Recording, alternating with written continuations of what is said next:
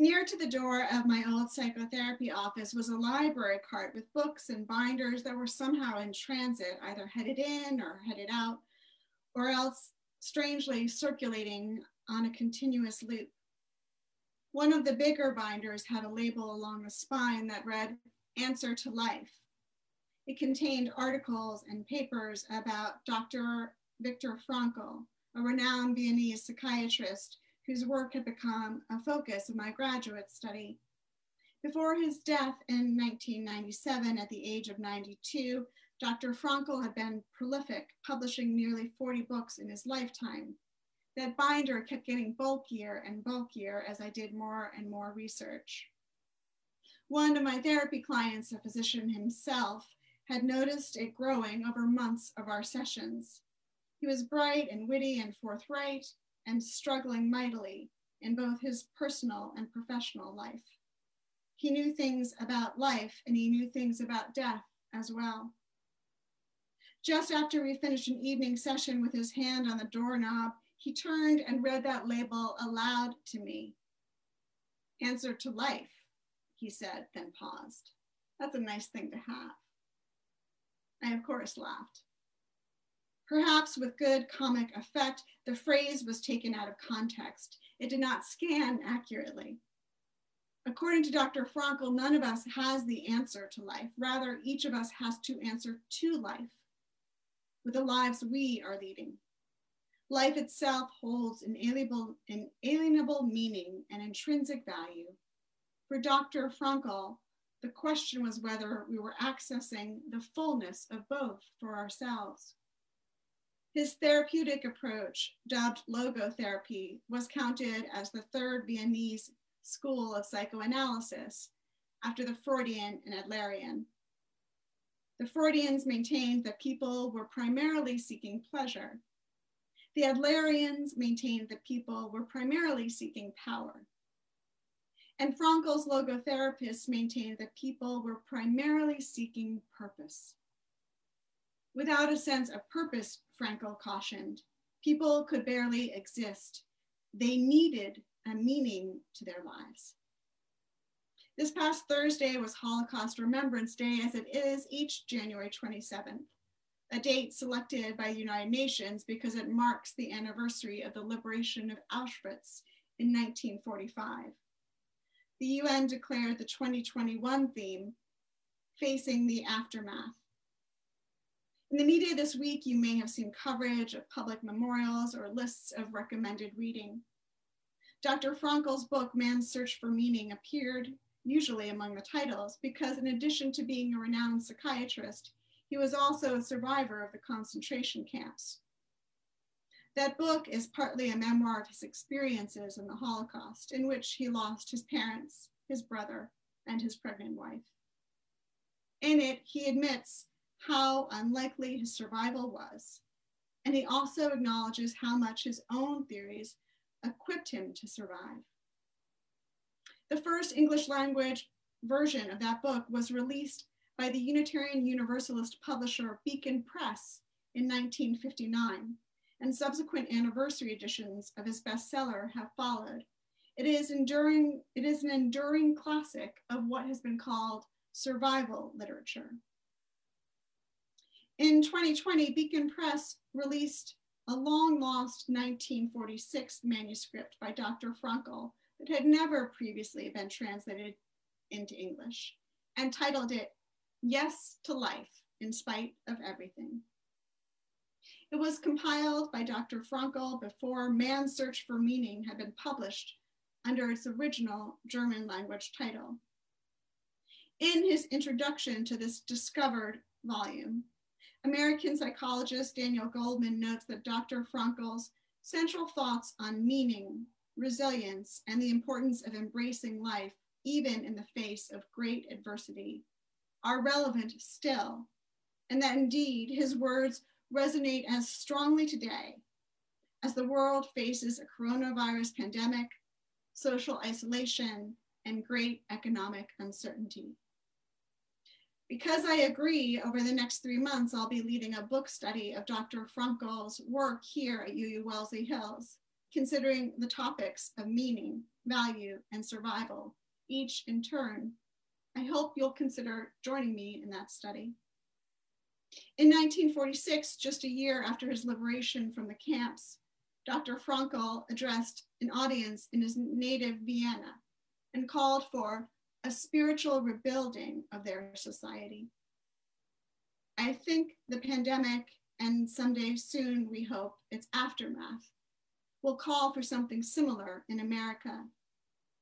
In the 20th century, post war Europe faced a mass existential crisis. In the 21st century, the United States likely will too. How well equipped are we to face it collectively and individually? Prior to being sent to the concentration camps with his family, Dr. Frankl worked at a few different hospitals and clinics in Vienna, but always with suicidal patients.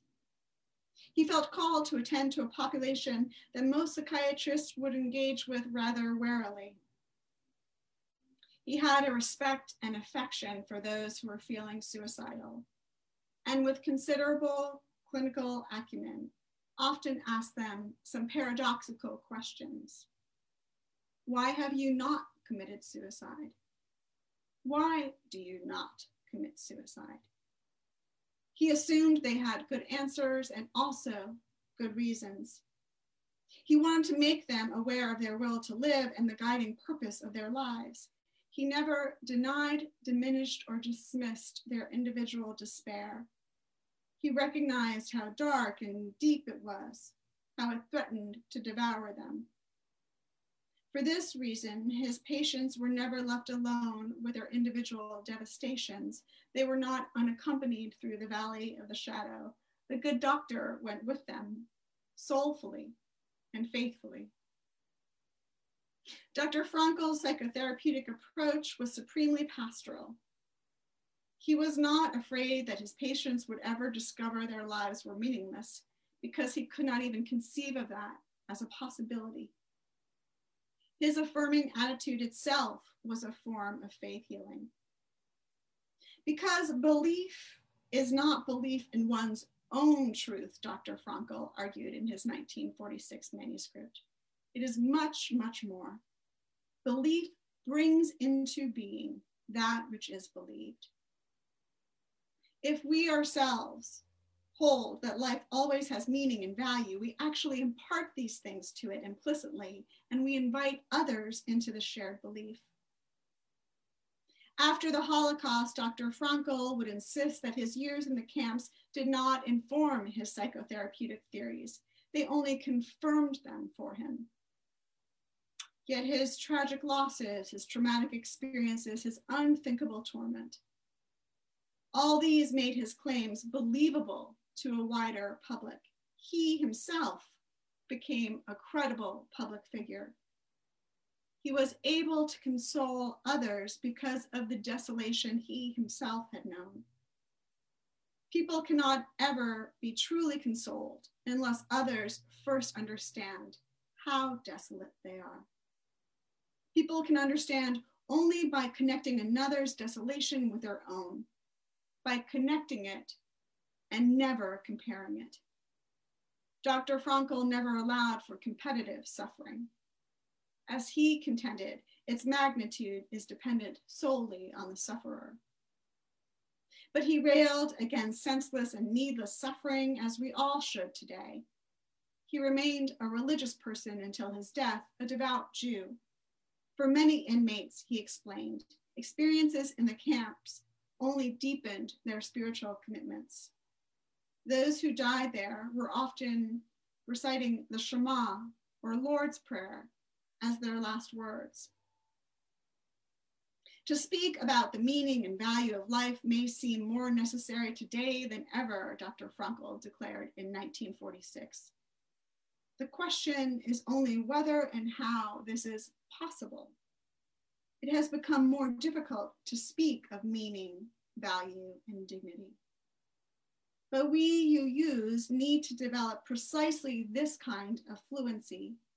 We need to build a vocabulary for it and understand its grammar. We need to routinely practice conversation with that, whatever religious or spiritual context we situate it in today.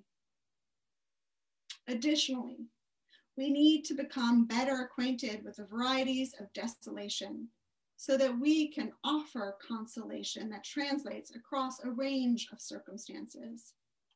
When we connect with our sense of purpose, as the mission statement here at UU Wellesley Hills exhorts us to do, we are not so routinely distracted by either pleasure seeking or power hoarding.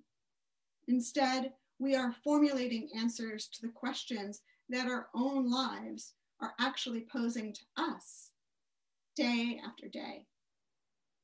Whether a life is fulfilled doesn't depend on how great one's range of action is, but rather only on whether the circle of one's influence is filled out, Dr. Frankl explained.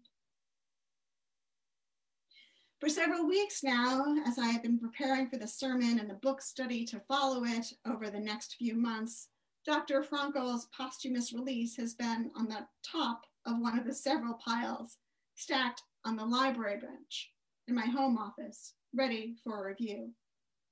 Nearly every day I have glanced at its bright blue cover or read its spine.